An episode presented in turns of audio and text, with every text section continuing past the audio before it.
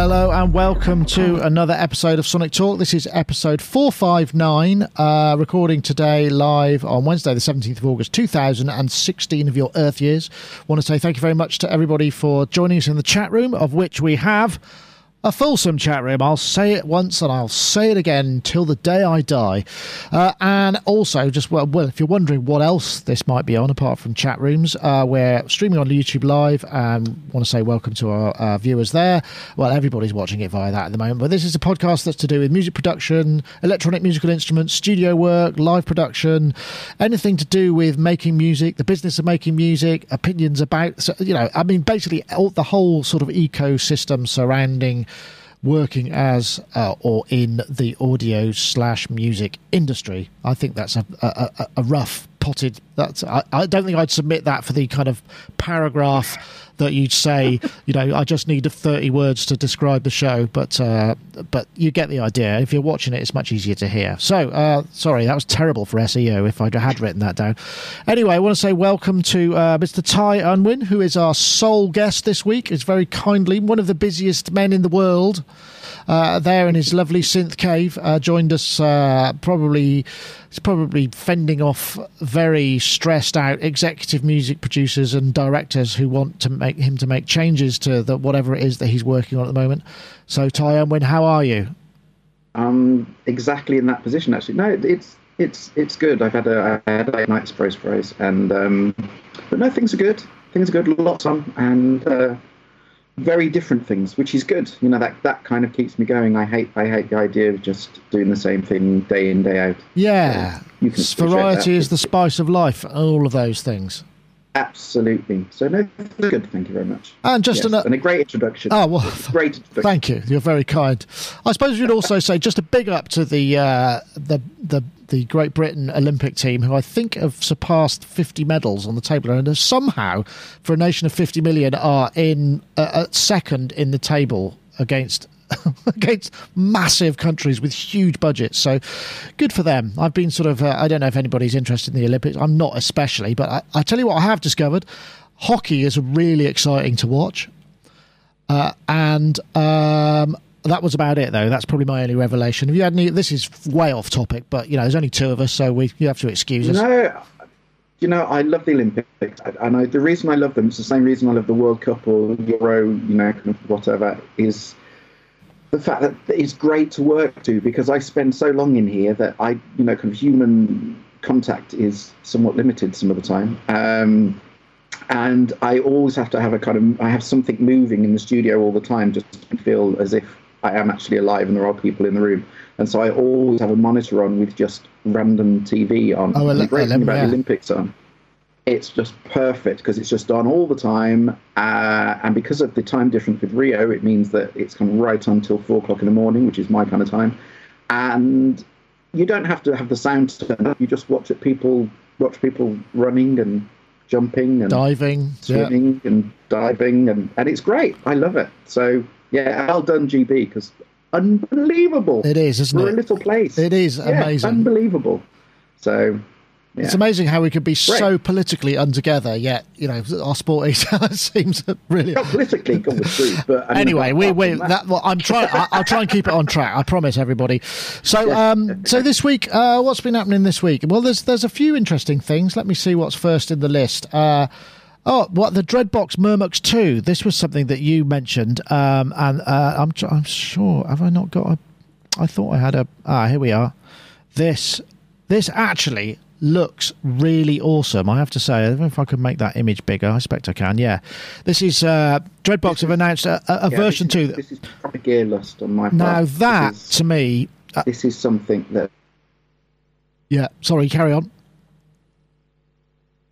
Ah, oh, we can't lose. Oh, I'm back. You're I'm back. back. You're back. back. He froze for a moment. So Dreadbox, as you, I don't know if anybody knows. Well, I mean, I'm a fan of the Dreadbox Erebus. It's got a lot of character. We did a Meet the Makers with uh, Yanis from Dreadbox uh, at Musikmesse. I think I posted it um, a few weeks ago.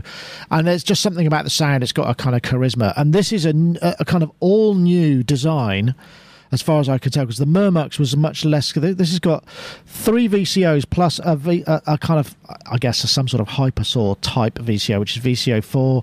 It's got multi-mode filter. It's got great patching. It's got loads, and it's also got the. Has it got the digital delay on it as well? I can't see that. I thought it did.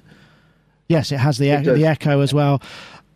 They uh, they said they were going to make 50 of these, sold out absolutely instantly, instantly, 14.99, and it's got that kind of when when um, Dreadbox first appeared on the scene, they had this kind of soft furnishing kind of casing. So they got this, it's like herringbone, uh, tweedy type type stuff, which might not work so well in a gig situation after a few gigs and a few spillages. But this is look. I have to ask you, Ty. They sold out. Are you uh, going to be the recipient of one of these? Assuming you haven't uh, just paused. You've paused in thought there. Ah, we've lost him. That's you know that that's one of the problems with only having a single guest because then I have to tread water and figure out. But I have to say, this does look really pretty good. Ty, did you order one? Hello. Hello, hello. Can you hear? Sorry. That's all right. We'll have you. Yeah, that's it. We'll have you. Uh, did you did you get one? Do you want my audio, or shall I try and let me just try? Uh, let me just try something very quickly. I'm going to take out the video camera and try something. Just go back to old school. Is that right? Yeah, yeah, sure. That's no problem. I will do that. So I don't know what's going to happen here. Whether we're going to uh, let's just mute that a second. Uh, but they were really excited. I got an email because I, I, wrote an email because I was trying to find some video stuff uh, just to see whether or not uh, there was any video for this, which I couldn't find any video, obviously, because they haven't made these yet, or they well they have made them. They've done a pre-order of fifty, which they've sold out, which ain't bad. That's like seventy-five grand, uh, and they were blown away by just how many and how much interest there was in this. And I have to say, I'm looking at this thing because I've got the Dreadbox Erebus, which I do like, and this thing looks really nice. Pair uh, three LFOs. Let's see. I think we have a Ty coming back. Three LFOs, uh, two envelopes. By the looks of things, let's see if we can get him back. Are you there, Ty? Not at the moment. I think we're trying to reconnect right now. So let's see how we get on. Oh, this is fun. Oh no, he's gone. So it might be just me then. right. Well, I am sorry for this. If you were looking forward to a load of guests, as you can imagine, in the summer it's quite difficult to uh, bring everybody together. Lots of people travelling, lots of people doing festival gigs. You know, Gaz is doing gig. Uh, people who have been working a lot hard are doing it in holiday season. So that's the way it crumbles sometimes. So I'm just waiting to see if Ty will come back online. But yeah, this Murmux. Uh, I don't know if they're going to go into a wider production. I do hope so because it does look like it's fourteen ninety nine US dollars. So it's not an ex, not not particularly cheap synthesizer, but it, if it's got any of the character of the uh, Erebus, then I think we're into something quite special. Uh, what are the differences between this and the original? Ah, here we go. We have Mr. Ty again. Yes, I can hear you. Is that okay? Yeah, that'll do. Sorry, it's uh, this is just me on an iPad now. That's all right. If that works, I'm happy. How I, I have to ask because you're normally a gentleman who likes who, who will take a punt on a pre-order type of thing. Did you? Did you buy one of these? Yes. Oh wow! When, uh, when's it going to come? Middle of September, apparently. There's there's a reason for this. This is um, this is absolute gear lust because I think I don't know what you've just been saying. I'm sure you've been kind of singing lyrical about the Erebus, um, and I've got an Erebus, and there's something very special about it. Very special about. The, do you know what? I have a feeling if you if you shoved one of these through an oscilloscope, um, I think they're probably one of the most imperfect synths in terms of oscillators and filters and whatever, but there's something about them that's very raw and has a huge amount of character. For a little 350 pound, you know, kind of box of tricks. And I mean, the the thing that I found with it, I have to say, because I took one up to, I did some golf rap sessions earlier in the month, and obviously they've got everything, you know, loads of synths, and it's all about the sound. And I just took this up and plugged it in, and just and I was listening to it on their their speaker system, which you know is not the same as I've got here, and and it, the girth and the weight and the depth of the oscillators is it, it's yeah. up there with every you know it, it competed absolutely no problem it, it, was perfectly happy amongst all of those really high end things. I, i've stuck it against my system 55 and it's it's just it's completely different but it's just it's in the same ballpark. I mean it really is a fantastic synth. And so i saw about this i saw about this murmux um the V2 because I wasn't really aware of the V1. No, it was the, it was one of the first ones that came out, and it kind of because I think with the Erebus is, is when it when it really you know thing it went big. So the stuff that was before before that, and also I think I think it's discontinued the the version one. It is, it is, it it is discontinued, and then the so I saw this on Friday, I think it was, and suddenly got very excited about it and then started contacting people and exactly like you said that they're all gone. They're they're they're now sold out. I think a, a handful, maybe two or three, something like that, came into the UK, and well, actually that's a lie. Because, okay, I know things, but basically I've got one. I've got one, and if someone really does desperately want one, I know some. I know someone that has one. Is this a Murmux version one or a, a version two? No, version two. This is the V two.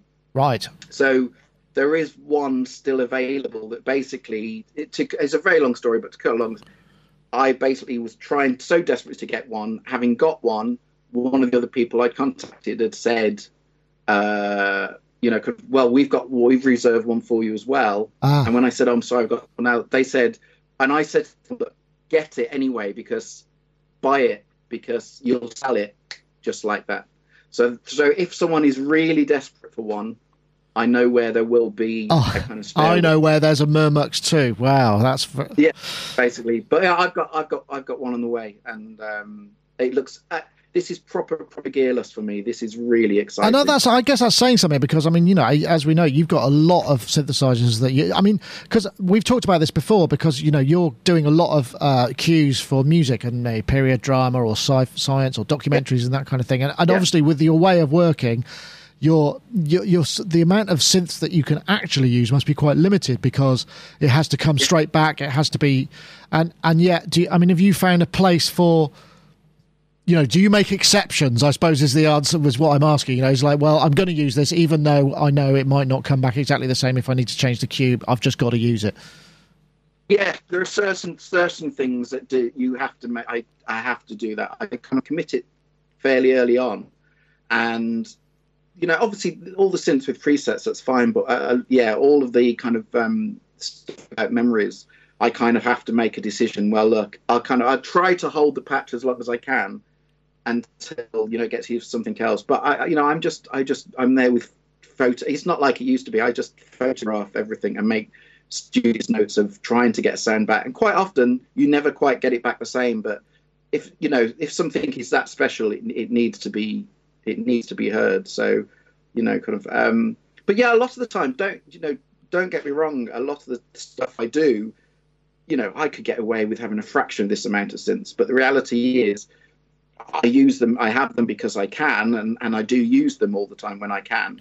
Um, but at the end of the day, it's also the fact that it is, you know, I genuinely have gear lust. But gear lust is something which, I mean, we can go to a whole new topic with this. But it's something that when I was younger, I used to have loads of. I mean, but now there's something about the way the industry, especially a few years ago, where having that yearning for synths just kind of disappeared. If that makes sense, it's just.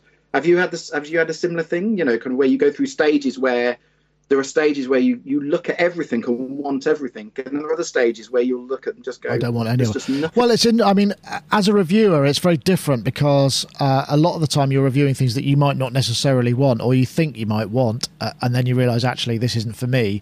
But then you still have to uh, create an impression of how you might use it and try and you know. Uh, uh, uh, I mean, I like to try and adapt, adopt anything that I'm reviewing and use it in some form of creativity yes. creative aspect so that you know that there's that connection with it. So if you can find, if you can't find anything to be creative with something then that comes becomes difficult. And you do get you can get a bit jaded.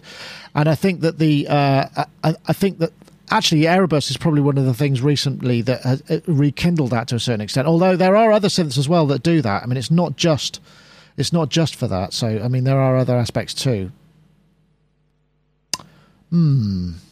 And there we go. That's uh, Ty's latest frozen pose.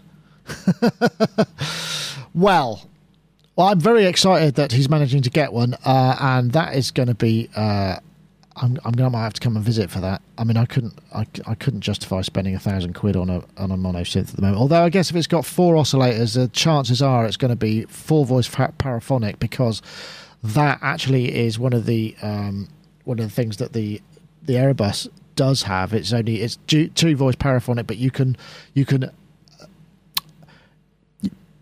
address the oscillators separately, so you can have you know lines don't have to follow each other with an interval; they can be completely separate. Obviously, they they will share the actual uh, the filter and what have you. So uh, that's another loss of Ty. That's going to be interesting. Well, um, let's see if we can move on to another topic because we know we have uh, uh, we have established that he is in fact going to get one, and it's not going to be all that long. That's what's that? Uh, what's where are we about the uh, what's the date? Seventeenth. So about a month. He's going to get it if they if it's all well and good. That sounds pretty good. I'm sorry, I am peddling a little bit. It's quite disconcerting when you're the only guest and the other one is probably desperately trying to get back online. we need to uh, we need to probably try and figure out a way to get Ty some better internet. But I think the problem is is because like he is he's in the sticks. You know that's where his studio is up somewhere in the Cotswolds. So um, are you back? Oh, he was nearly for a moment. Let's try. Let's try audio only for a while and just see if that uh, that helps us because it, it's quite uh, difficult to maintain the maintain the pace. Let's see. Uh, right. Okay. Oh no, that's better. Are you going somewhere closer to your uh, interweb action? Oh no, he's gone again. Awesome. Um. Okay. Uh, I can't go full screen because he's not there anymore. Okay. Maybe the thing to do then, at this point, which is rather disastrous, is to um. Hold on, you have to excuse me a second. I'm getting a bit flustered now. I normally can c- keep it together, but usually there's a weather guest involved who can uh, who can actually assist with the um, the spaces. Uh, yes, too much interference from all the synths. You could well be right there. Actually, that would be that would be quite uh, quite something if that were the case, wouldn't it? Uh, stop motion Sonic Talk Show. Yes, it is a bit like an animation special. Um, right. Maybe the thing to do then is I'm going to do a. Uh, let's do an ad because at least we can get that in. This is from uh, iZotope.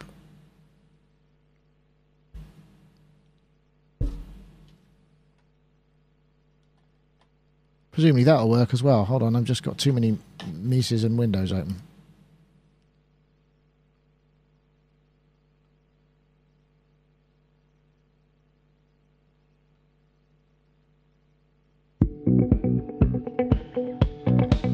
This, of course, is iZotope's Vocal Synth plugin which offers you uh, many ways to process your voice. Polyvox for harmonies.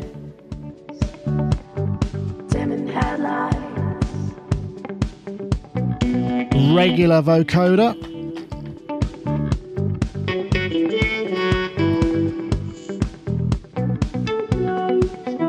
CompuVox in one plugin.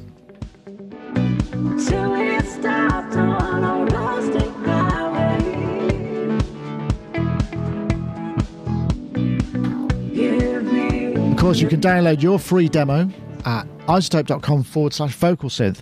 And not only that, but we have a competition. We asked you uh, last week uh, when we did our little Deep Mind special. I want to say thanks to Alec for that again. That was great. Uh, we asked you to tweet the hashtag, uh, what was it? Outside the Vox and Vocal Synth 2 at Sonic State. And we got a winner. The winner is M. Phillips, also known as Phayded1. That's uh, P H A Y D E D 1 uh, at Phayded underscore one, the word one, and he said, I wonder if Behringer will develop variations of DeepMind after the current feedback? That's a very good question. We know that they're talking about uh, a desktop concept, and I suspect that now with all of this success that they've had, it will spur them on, or hopefully to make some more things, assuming that this turns out to be as good as uh, everybody is hoping it will be. Anyway, you have won a copy of iZotope Vocal Synth. Uh, if you want to try uh, your hand to win one this week, we're asking you to tweet the hashtag TalkBoxLove, that's one word, TalkBoxLove, and the hashtag Vocal Synth to at Sonic State and at iZotope Inc. That's the hashtag TalkBoxLove and the hashtag Vocal Synth to at Sonic State at iZotope Inc and uh, you will be picked next week as a potential winner. Let's see, do we have some audio from Ty?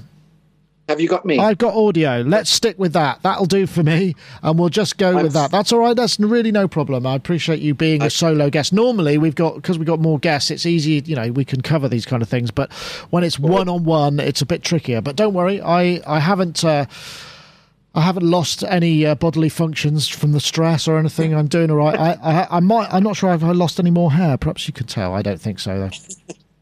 But anyway, so uh, I'm pleased to say that you are. I mean, it's fantastic that you're getting hold of one, and uh, uh, and I think I'm hoping they're going to make more of them. I mean, hope this one off because I, I, think I said earlier that's 75 grand they've got in pre-orders. So hopefully, I mean, in Greece that might go a long way, you know, because as we know that. Absolutely. So yeah. Yeah. I mean, fingers crossed. I mean, it just looks it looks far too awesome to just make make 50 of them. You know, I think they've got to have some common sense at some point and go, hang on a minute. So fingers crossed. Fingers crossed. Well, when I spoke to Yanis at uh, uh, the guy from Dreadbox, the sort of head honcho, he said that they sold about 2,000 Erebus, which is a pretty big number for a small company like that. So it is. So yeah. Yeah. Good on them. Right, yeah. let's see what next we've got. Ah, yes. Here we are. New Launchpad Pro firmware, scales mode, which uh, this is a great demo, I think, anyway This powerful automatic instrument. Has all the same characteristics, only on a much larger scale. scale, scale, scale, scale. A new instrument with which you will be placed under hypnosis. How do you do that? Well, there are many ways and methods. Listen to this.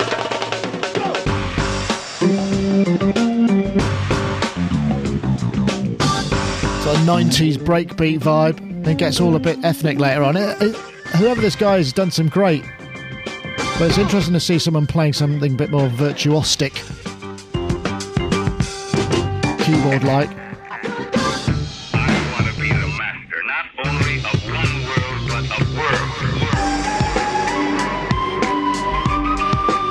I thought that was a great demo, but this is the news that the uh, uh, Launchpad Pro uh, has had a new firmware update uh, which adds a whole lot of functionality. And I think, in fact, Circuit's getting more scales as well. And I mean, what what really what what this came out? A, you know, this is great. Uh, and it's quite interesting that it's coming out for a kind of grid-based controller. So, uh, uh, but the other thing that was really more interesting to me was the fact that what they've done is they've gone for this kind of hardware host and just that they've been really i mean they've been pumping out the firmware updates for all of their stuff recently and i think that's just a really commendable thing. I wonder if this perhaps is going to be a, a new form factor. I mean we've talked about this before a little bit a more generic thing and then you just keep adding features and keep adding things. And you have you know sort of brilliant minds coming up with ways uh, together with the users that go hey what if you could do this and do that? And it's all about the operation and the operability. I don't know what you think about that ty. I mean i don't know if you're a Novation user in terms of grid based stuff. I couldn't i can't remember whether you've said you are or not. Uh, I mean, I've I've got a Launchpad Pro, but I mean, I kind of I absolutely very very limited use of it. Um, I mean, I've got I'm a I'm a push two user, and you know, um, yeah, I, I think in terms of, I think exactly what you said about Novation and the way they treat their products and they update their products is absolutely commendable. And I think it's, uh, they've always been at the forefront of actually keeping things moving and keeping things changing. I mean, from my point of view, this update, you know, kind of, even though I've got a, you know, kind of Launchpad Pro, isn't of really that much interest because I think you and I both agree that you know, kind of essentially we're keyboard players, and so a, keyboard does a perfectly good job of sounding like a keyboard. And if I want to play a keyboard line, I'll use a keyboard. Yeah, but, that makes um, sense. I go, it's like kind of relearning stuff for me. Whereas if you're not a keyboard player and you're kind of you're more pad orientated, I mean, what a great update! you know, and also the fact that you can change the scale. So essentially, in theory, as long as you keep it basic, you can't make a mistake. So all of that kind of thing is fantastic, and that combined with, as you say, the fact that Novation are one of those companies that do um, keep up, just keep updating their stuff. You know, which is, uh, you know, that there's a lot of companies that don't do that. Mentioning no names, Yeah. Roland, um, and you know, and it's it's it's sad because a lot of people then are stuck with stuff that they're just waiting for the version two or the, you know, they'll just drop Well, I suppose co- economically it makes more difference if you can sell put somebody a different bit of hardware. I mean, there must be a point where it's like, well, if we could sell enough of the hardware um, to to make a version two, or we just make the hardware and, the, and and make enough updates so that people will buy whatever that you know the solid piece of hardware is. I mean, th- there's probably a, a tipping point, isn't there, where it makes sense. Although I, I- I must have to say though, Ty, I mean, you are overlooking the fact that Roland have added CC control to the boutiques Oh, with the 1.1. Uh, and that is quite a big deal because I, I don't know if you, I, when I reviewed them, the thing with with the boutiques, and I know you've got them, is certainly on the JP08. The t- it's so hard to find those little sweet spots on those, particularly if you've got you know big hands. I mean, I've got quite small hands, and I found it quite difficult to find those points. But now they've added uh, CC mode, so they'll spit out CC and they'll receive CC. So that means that you could use a larger format uh, controller to kind of get in there. Are, are you? uh, Is that is that a firmware from Roland that excites you? I'm sure it must be. Of course it is. Yeah, yeah. That I mean, that is. I mean, I- you know, I'm not. I'm not wanting to come down on Roland and pick them out particularly. It's just they're quite well known for not completely following up their updates. But this is a fantastic update. This is essentially. I mean, I said ages ago this was the one thing that they had to do. Really, if it, if it was doable. I mean, I'm you know I'm not technical from that side of things. I didn't know if it was doable. I imagined it would be. The fact that they've done it is is is brilliant because that's a real that's a big thing for those boutiques. And um, I mean, I know a lot of people that have kind of hung out on buying them almost for that reason and that reason alone. And um, but now, I mean, kind of the world's your oyster when it comes to if you're thinking what you can do with it. If it, honestly, I, I still go back to the boutiques. If they'd upped the polyphony, uh, that would have pooed all over us so much stuff. So much stuff Yeah. why they stuck with the four. That's the only. That's still the only thing about the boutiques. If they if they'd gone up to six, that would have, or, you know, six or eight. That That's ju- really I'm just uh, showing up the pictures of the of the boutique in case people don't know what we're talking about. These are sort of teeny tiny little sort of pocket-sized versions of DSP uh, AC, and ACB modelled versions of that, some of their classic synths. You've got the JX uh, JU06, which actually is remarkably close to the the Juno, and the JP08, uh, which is I don't know how close that was, but you know it's it, it, it's got some enhancements, and also the JX3P. Is that three P. 3P? They're, they're, they're, they're basically they, these for the money that these are. These shouldn't be able to sound so close to the originals. They do. They are very good, very very good for the money. You know, um, but it's uh, the, there were only the two things. It was the limited polyphony and the uh, fact it couldn't take MIDI CCs. But now they've got over the, you know, kind of that one. Uh, it, it just becomes a lot more versatile. A lot more versatile. It's a shame that that wasn't done at the beginning, as you say, because I mean that would have made a lot more sense. What one thing I was going to ask though is, so if you're using something else to control them with, what is it that you would use? I mean, do you have a generic controller, or do you have like you know a, a fader on your master keyboard that you would use to control that, or would you use software? I mean, how would you? How would you? Will you? Or I've yeah, I've I've still got. I mean, I've got lots of ways of uh, you know, in terms of faders and sliders and things, as well as you know, I've got things like a you know complete control, and I've got Novation SL keyboards, but I've also got a, con- a control freak. Do you remember the old Kenton control freak? gosh, yeah, that's I've got I've got a Kenton Control Freak 16 that's that's plugged into my MIDI interface. That's you know that's how far that one goes back. And then I've got things like um, Kurzweil. You know the I can't remember what it's called now. You know the Kurzweil uh, ribbon controller, whatever that was called. I've got one of those. Wow. Um, which is again uh, so in terms of controllers, I've got that. And there we go. There's the um, Kenton Control Freak. Very nice. There you go. I've got the 16 channel version of that. Have you worn? Have you have you used it so long you've worn the sharp edges off the case yet? They are deadly. they are absolutely deadly. Um, but the the the other thing that I've got is I've got one of um, Kent's. I've got uh, one of the touch controllers that I know Rich has got as well. Um, oh, the, for the imposter. Imposca, right? the nice thing about that is, you know, kind of you can start playing with that, and you know, kind of because that I think it follows the same kind of format. I know that I've set up some things with uh, other soft synths that um, have worked using that. So, so fingers can, you know, I haven't I haven't done the download yet. I've been so busy. Um, I haven't had a chance to do the Roland um, download, but hopefully, um, yeah, I just can't wait to get my teeth into it. I mean, and, and I think that's the difference now. You can really get your teeth into it because I suffer from the same problem you, as you. I've got fat fingers. I am sausage fingers, and um, you know, the fact that it can get over that will be brilliant, especially with the JP08, which, as you say, finding the sweet spot was impossible. Yeah, really difficult. I, and, and it's so are you using these in productions then? I mean, are they showing up? I mean, because you've got some of the, you, know, you've got. I don't know if you've got any. You haven't got an original JP8, have you? So no, no. If, if I'm totally honest, they they've not been used in anything anything uh, in earnest. No, they haven't. They basically form part of my traveling rig. Ah, okay. And they come. so and what tends to happen with my traveling rig is.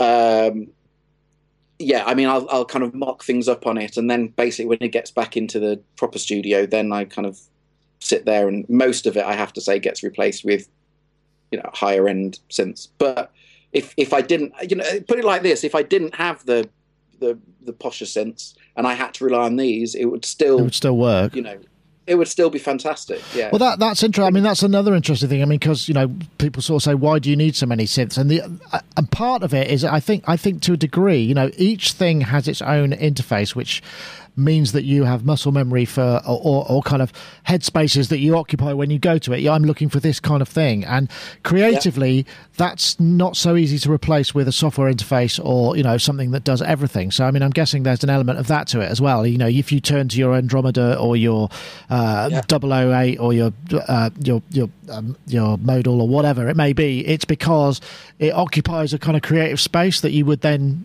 know that you're. It is it is, and I, I, write differently depending on what synth. You know, I, I, will play differently depending on what synth I've got in front of me, and and the interface alongside it. Exactly as you say, and it's not even just muscle memory. It's also the things that because there's a you know people turn around exactly like you've just said and say, why do you need so many synths? Well, you don't need so many synths, but the reality is that they all everything in this studio, everything earns its earns its space because it does something differently or I interact with it differently right. or there's something that it earns its place because of that. And I've I've done this right from day one.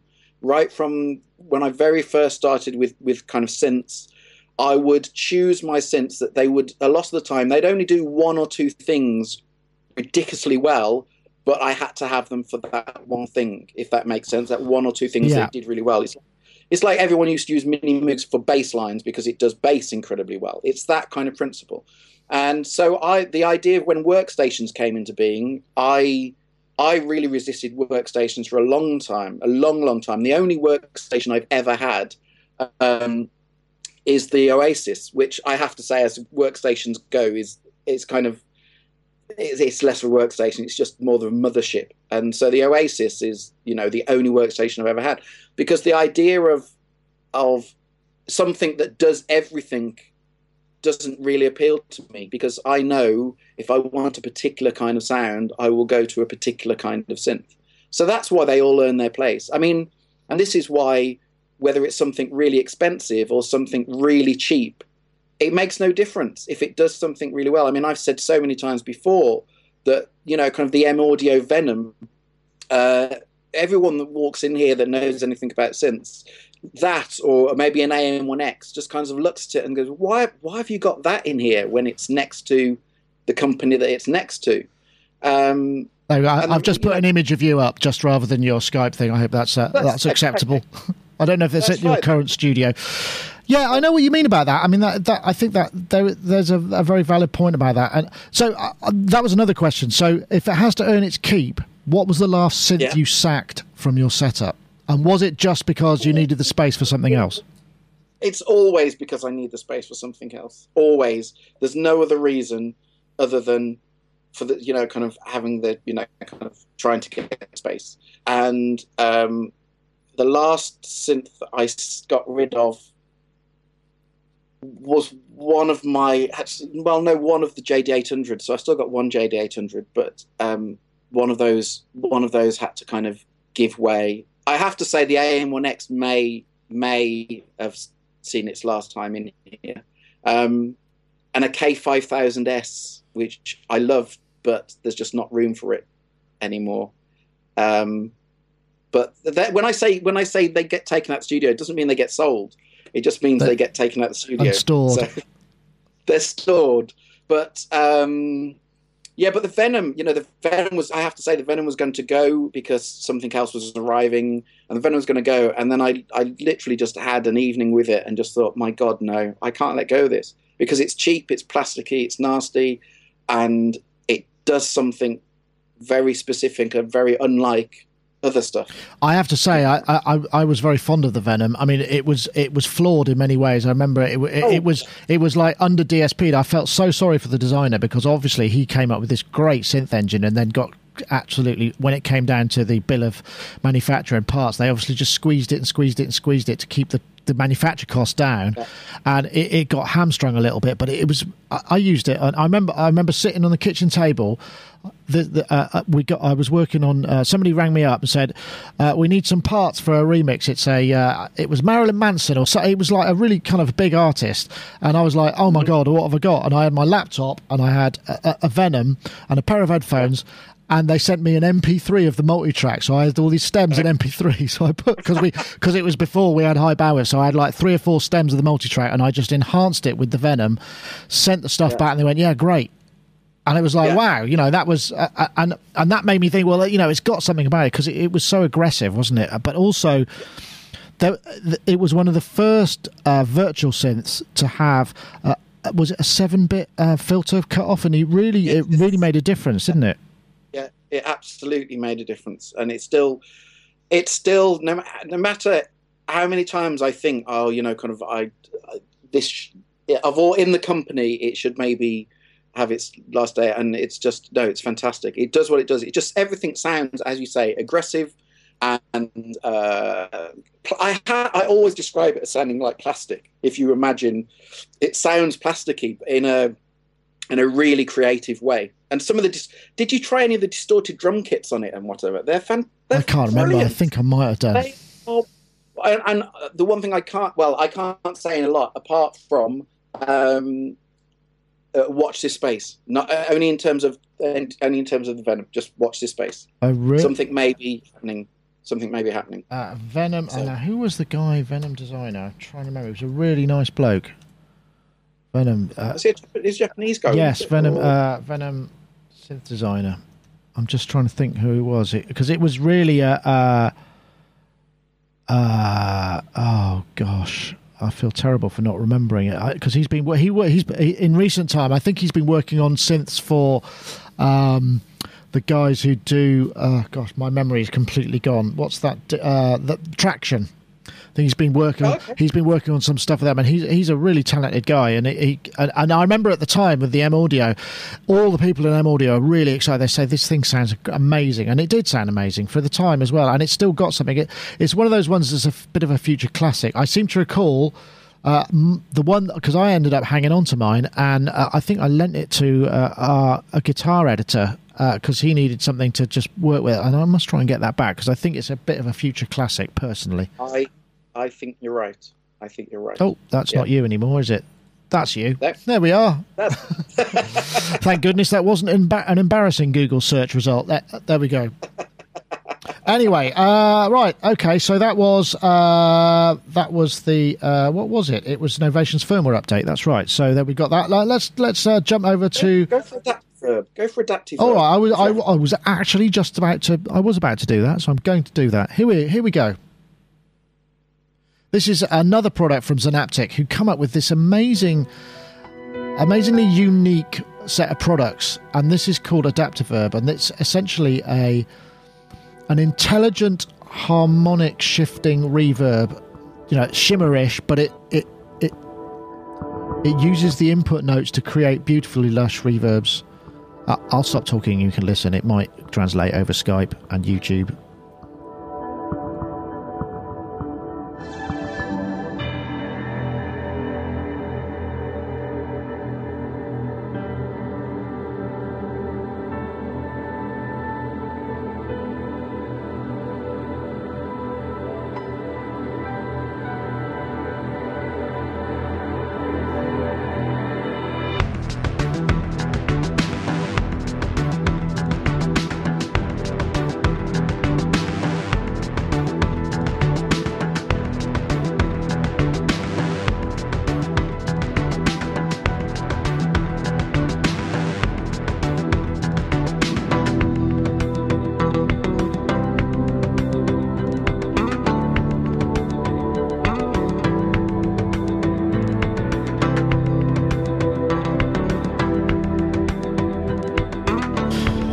I'm not going to play it all, but this is uh, it's basically a very interesting. Um, I'm using that word a lot today, but there are a lot of interesting things about it. I, I know. Uh, uh, Taiho Yamada, that's right. Who's the guy from Venom? Yes, thank you very much, chat room. the super brain has spoken. Um, so yes, this is a Zynaptiq adaptive verb. Uh, it's available uh, now, and I think it's uh, on offer till September 30th, 149 US dollars, 159 euros. But the thing that really got me about this was they, they've got a parameter called well there's two things. One they've got a parameter called the bionic sustain reverb algorithm which i think anything that's got the word bionic in it is okay by me. But the other thing is it's got a freeze algorithm. But what you can do is you can you can build up these freeze textures which you know you do by sending notes in and letting it sustain. But you can save the textures as presets. So you could rec- you could you can record. I guess it it works by taking a sample and it recreates, so you can call it back. So it becomes like a pre, and that is really exciting because usually with freeze reverbs, um, it's gone. You record it and that's it. You never get it back because it's almost impossible to remake. But this, and that, I thought that is genius idea. What do you think? Um, there are two companies that blow my mind on a regular basis. One is Celemony with um, Melodyne, and the other one is Zynaptiq. And if if ever there was a case of someone wrote a product, or you know, wrote a program or a plugin that I want and I wish I'd written it, this is it. It. I mean, obviously, from what you've described, you obviously you've played with it. I haven't. No, I haven't. I've been reading and I was just thinking. I, I, I just thought, wow, that sounds like a great idea. honestly, it is the best. Is it 149 pounds or dollars or whatever it is? I think it's 149 dollars. Whatever, it is the best 149. If you write ambient kind of music or something of that ilk, and you like reverb, this is a big thing. Um, it is the best money you will spend in a long time because um, I'm I'm a big reverb reverb freak. Um, I use a lot of reverb and uh, you know, I have I have a, a big collection of different reverbs for different um, uses. But the way that this work is just unlike anything else, really, and it's a kind of it's a cross between, as you say, the freeze program, which is fantastic, but it's also it got a lot of kind of eventide, you know, kind of H three thousand kind of feel to it, or you know, and then a more eventide black hole uh, with a whole load of you know kind of all the shimmer sounds like a lexicon, and it, it's. But the main thing going for it is the fact that as you change key, as you move around, you don't get the blurring. This is the thing, Does it? Does it? Does it change the key of the existing tails, the ones that are, are still there? Yes. Well, basically, what it seems to do is it, it seems to basically almost. I don't know the technology because I've only I've only used I've just used it on a project that I'm on, and um, so if you're going to ask me how it technically works, I haven't got the foggiest. All I know is I'm sitting there twiddling knobs and changing parameters, and it's doing amazing things. Which essentially it sounds like the notes that if you change chords and any of the notes in the reverb clash with what you're going to, it basically fades them down, and then it seems to kind of fade back up again Oh, with with the shift. and so is that from is that from pitch analysis or MIDI input? This is pitch analysis. Wow. So I mean, I don't know what you can hear now. I mean, I've got. You tell me if you can hear this. Yep. You can hear that? Yeah. Okay. So this is if I turn up the sustain on the reverb. The bionic sustain, I Uh, think you mean. Uh, the sorry, the Bionic sustain. There we go. Can you hear the Bionic sustain? I can. if I now change, you know, I change.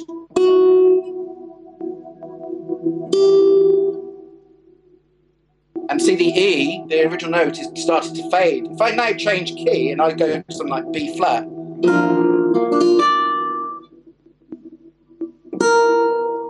Not quite picking that up. It's gating a little bit, but yeah, I, I uh, take your point. That's th- okay. Yeah, I can see why that. That I can see why that would. it's it's the most you get the most amazing kind of drones and shimmer, and it's basically it's just like a it's just like a good old, you know, kind of lexicon infinite hall setting. The difference is that as you're moving the key around, as you're changing, it's following what you're doing, and it's it's, just amazing. It's like having a, it's like having an instant pad machine behind anything you play. Ah, that's And nice.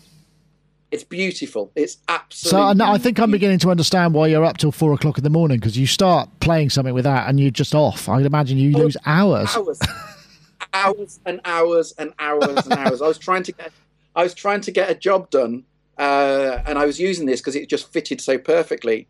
And I think I probably could have finished the track at about one in the morning, and I was still there at four, just going, well, no, but I could just, you know, I'll just tinker with it a bit more. It's it's um it's beautiful. How is it on? Really- How, how's the CPU? Uh, not the best. No, but I Uh, mean, there's also one thing that you should be aware of is the fact that because obviously it has to analyze the signal coming in.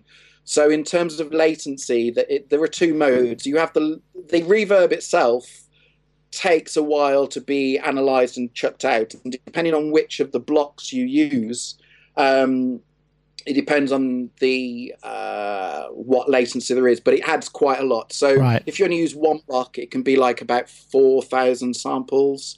If Oh, wow. you, which is a lot, which is a lot, and if but if you're using all three of the blocks the, with the analysis, so you get the really sophisticated stuff, it can add up to like eleven, more than eleven thousand samples. wow. So, but but So- but you can print. Can you freeze uh, freeze track freeze that and get uh, and bring that back down? So once it's recorded, Yeah, what what it's got, it's got live mode. So essentially, you click the live mode, which means so just so you know, so your DAW will automatically um, it will automatically adjust if you have it in normal mode, which means that all of a sudden, any channel that's using this as a send, when you play it, you will get eleven thousand sample delay just on that channel. Okay wow.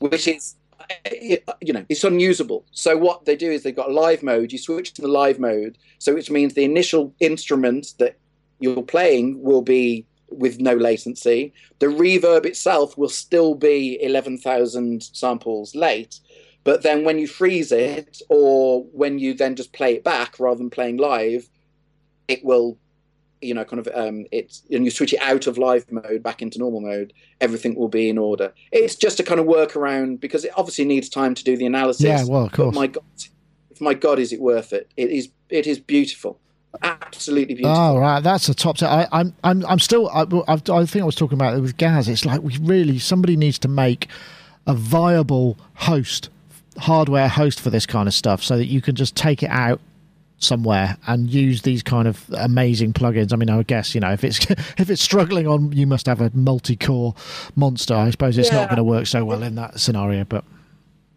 but it's not i mean you know kind of yeah it's it's not it's not awful for cpu but obviously there's a lot going on but you know i have to say that Zynaptiq i've i mean i've got i've got most of their plugins they do things that are just not really doable and that's why i love them because almost every plugin that they bring out you do just sit there going but how can you do that you know how I mean, when Unveil came out, I mean, you know, kind of de-reverbing now has become more commonplace. But um, when Unveil came out, that just didn't exist. You know, how could you take reverb off stuff? And and um, Oops, I just realised so- I've been. I, I- was adjusting the, the, the yeah.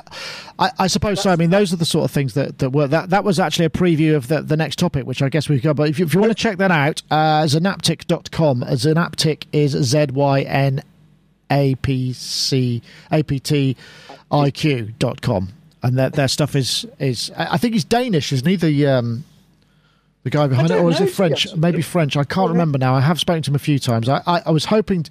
I think they were showing some some preview of this perhaps at uh, Musikmesse, but it was so loud there. He just said, "I can't do the demo because I can't actually hear what I'm doing." And it's a shame. I would like to uh, check it out.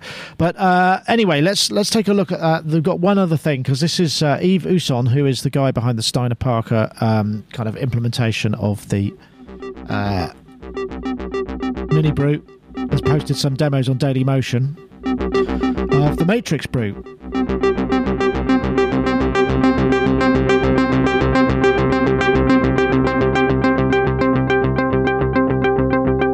And this is uh, the sequencer. But the thing that's been that I've liked about these demos is uh, they're, they're the most, most musical ones I've heard.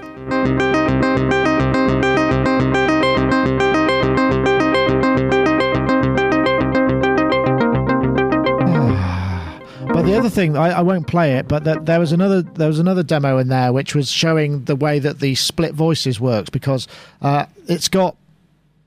I don't know, is it three oscillators? I think it's three oscillators, and you can split the keyboard so that you can have actually two separate voices. So one could be playing the arpeggiator, one could be playing a top line, and you could split the filters as well because it's got uh, two filters. So you can actually create two independent uh, synth voices.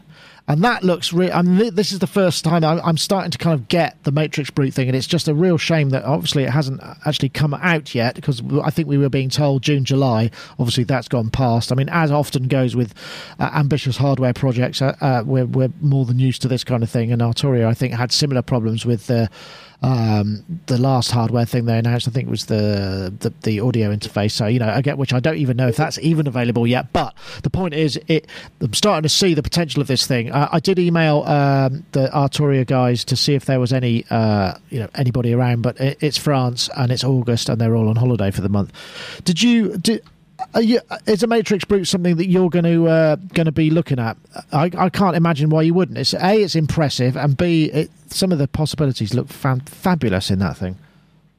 Yeah, I mean, I, I said kind of from day one about the Matrix Brute. Yeah, it's my it's his my kind of synth really. Um, um, I love the Mini Brute and the thought of having one with all the Matrix possibilities and the, sorry, the modulation possibilities and three oscillators, you know, and still have the Steiner Parker filter and all of that. I mean, it makes it you know great. Um, I think the biggest mistake. I, I was meant to see one. Um, one was meant to be coming my way a couple of months ago, and because one did come via the UK, um, but it was still a kind of prototype, and apparently wherever it was shown, because they, they were going to kind of give it me to just have a look a, a look at, and um, uh, but they, you know, I mean, people know that I will try and be critical and honest about these things, and I think they kind of realise it wasn't really in any fit state to. No, I think that because we've seen a couple of things at uh, trade shows, and it doesn't seem like it's been really ready, and it feels. Oops, that's about to play.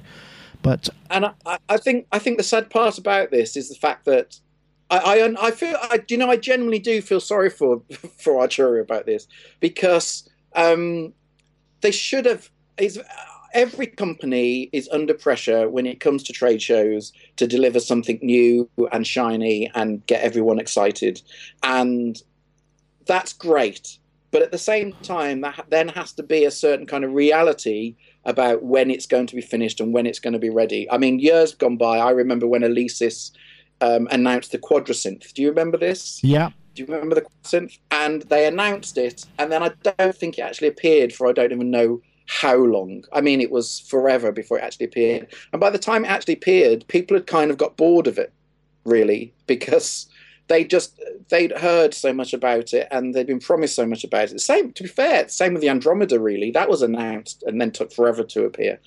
Um, and I, I really wish that Arturia just kind of kept this one under wraps and just for a bit longer. Mm, yeah, I see what you mean.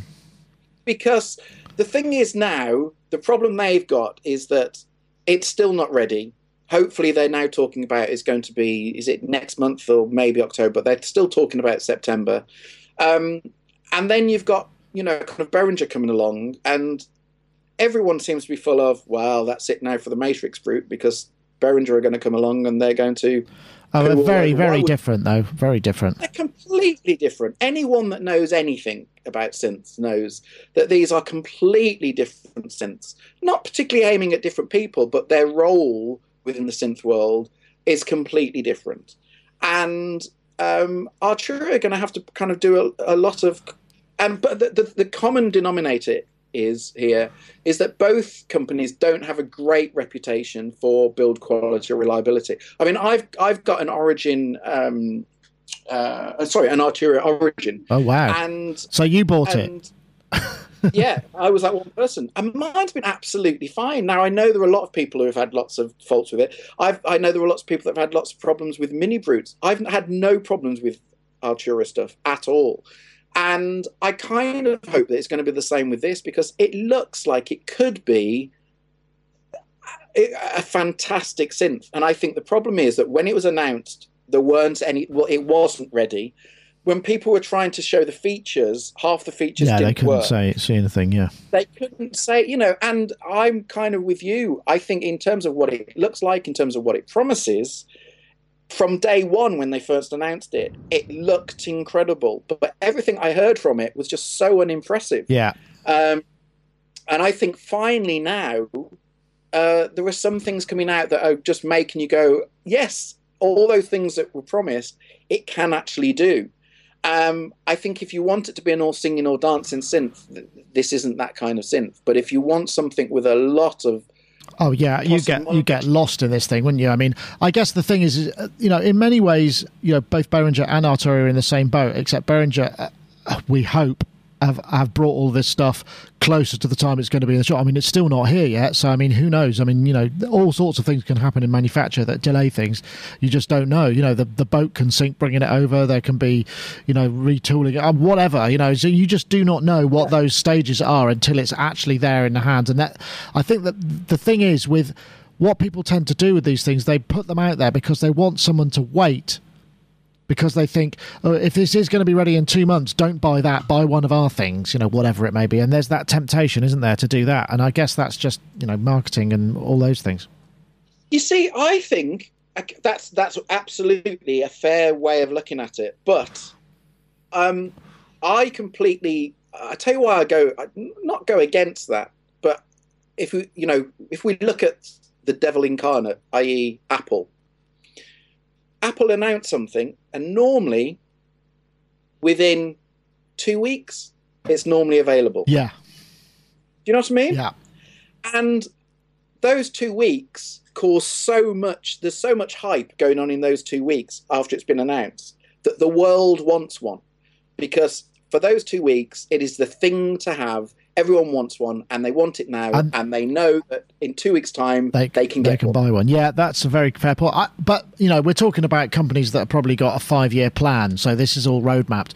Companies such as Behringer or Arturia, I, I'm not saying they don't, but you know, they're smaller, they can move more nimbly, and they kind of go, "Wow, look, somebody's coming with this great idea for design. Let's do it, let's do it." You know, and everybody gets excited and they do it. You know, I mean, I, I'm imagining that's how things work. I mean, this may be complete, uh, complete fabrication on my part, but yeah, I think you're probably right, but I think there's a certain point where you just have to go. You look at you look at launches that are more immediate. Um, I mean, things like the boutiques, for example, they were announced, and within was it? It was less than a month. I think they're available.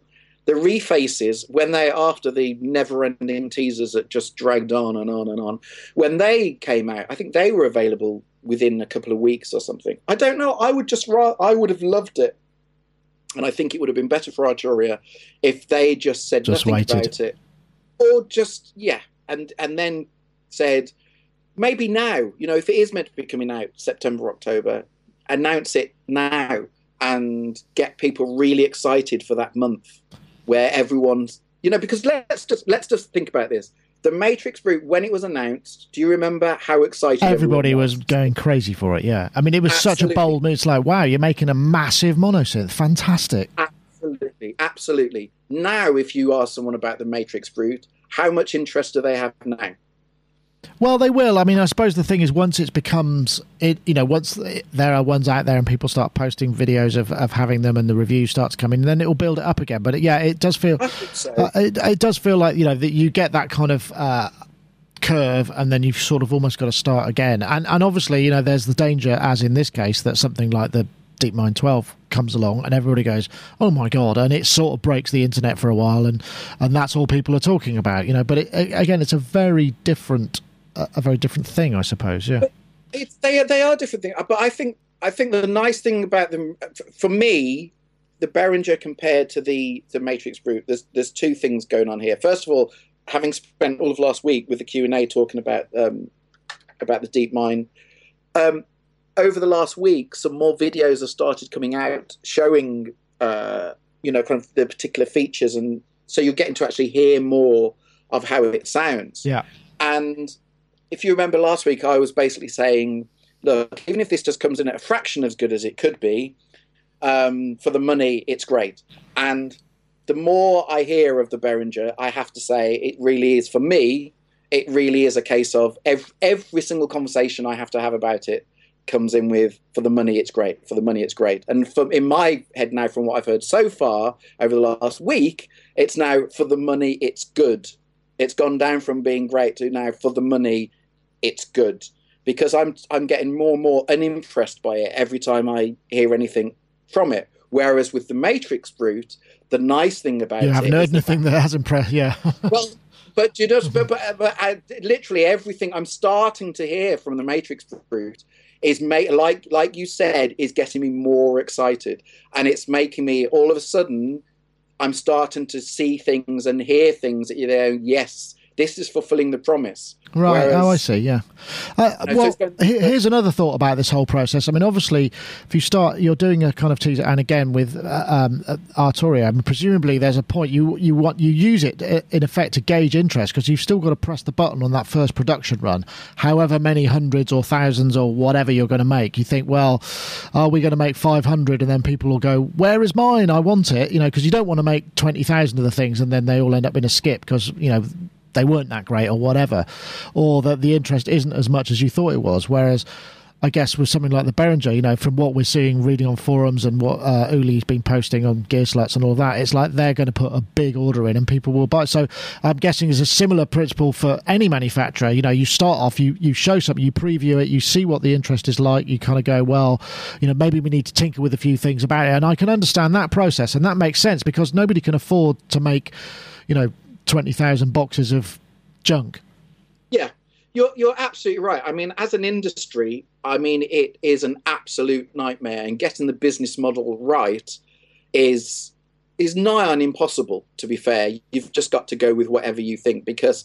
You know, I think people need to remember this exactly like you said that as a, as a business, as a business, um, the numbers you're talking about, even the, you know, kind of the best-selling synths of all time, really, in in the bigger scheme of things, it, it's really not that big. And some of the the synths that we now long for have such limited runs that we need to remember that these numbers are small. And yeah, if you're throwing a lot of money at something, it's going to be impossible to know the best way of doing it. It's going to be impossible to know the right time to do these things.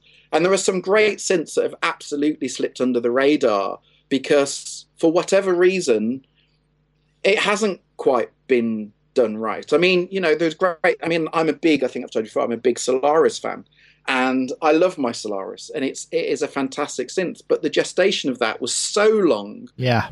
that people just kind of lost interest, and the world just kind of. Well, it was also on. expensive, and it suffered quite a lot of manufacturing problems. So you could, you know, you could buy one, and it wouldn't arrive for. I mean, I don't think you you you, you paid for. My, I waited. Yeah, I waited forever for mine. Yeah, Yeah, so, I mean- it's, oh well, it's difficult. It's it's it's difficult. It's not. Oh, I, yeah, you're absolutely right. It's not easy, and I don't think there's a perfect way of doing it. It's just in terms of the MatrixBrute, I just hope that it appears soon, and I I just hope they get it onto market being right. If that makes sense, you know, I just don't.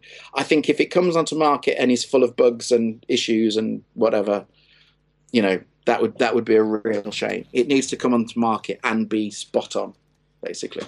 But fingers crossed it will be. Absolutely, I'm, I'm thoroughly looking forward to that. Okay, well, I think that's uh, that's probably about it for this week. Uh, I want to say, Ty, thank you so much for hanging in there and, uh, and and making it work. I think it's just video is too much for your network, so I'll just find some more. Perhaps more compromising photographs of you that I can throw up over it. Just honestly, honestly I'll, I'll, send you some. No, honestly, it's. Um, I think it genuinely is to do with the uh, Olympics. As I've said before, we're in the middle of nowhere and if there's a lot going on, do you remember the last time it was the Euro? Um, yes. You know, champion football. If there's a lot of people that are kind of streaming yeah. in the village, I think so. So this will all be over next week. So hopefully next time I'll be fine again. How's your How's your mobile coverage? Have you got a 4G modem that you could use? Uh, uh, the, the, mobile coverage. Actually, uh, oh, yeah, actually, as long as I'm not in this studio, if I'm in the other studio, then yeah, I've got 4G, but just not in this one. That, but, that, yeah, that might work. You know, that might be as a as a, as a fallback yeah. in the future. Anyway, Ty, thank you so much for joining us. Uh, thanks everybody for hanging in there. I know sometimes it can be frustrating when you know you have technical issues, but that's the nature of live broadcasting, folks. Uh, if you're not the BBC and haven't got a, a a, a, whole team of people backing you up and satellites and all that sort of thing. But uh, thanks for sticking in there. I should just say uh, before we go, uh, don't forget you can win a copy of uh, iZotope Vocal Synth. All you have to do is tweet the hashtag TalkBoxLove and the hashtag Vocal Synth to at Sonic State and at iZotope Inc. That's TalkBoxLove and Vocal Synth to at Sonic State and at iZotope Inc. And you will be entered for next time's competition. Don't forget, next uh, we're going up to the Leeds Modular Meet where the DeepMind 12 will be, along with I think some of the artists in the teasers, and uh, various other people performing. will be streaming those live. Uh, if the network is up, we've just been testing the system today. I mean, hopefully uh, we're in the centre of Leeds, so we should get good 4G. I'm not going to trust the Wi-Fi, so. Um, from on Saturday from about one o'clock or so, there will be uh, 15 minutes on the hour, roughly speaking, uh, performances, and we'll be streaming those. We'll also be hopefully talking to people, some of the users who've had the DeepMind for a little while, plus various other people, artist interviews, rig rundowns, that sort of thing. So please do stay tuned. Leeds Modular Meet, they will just show up in our YouTube live stream. So uh, do stay tuned for that. So Ty, once again, thank you very much for joining us and hanging in there. Uh, and uh, oh, no, sorry about the That's all right. That's uh, I appreciate. It's the words that matter.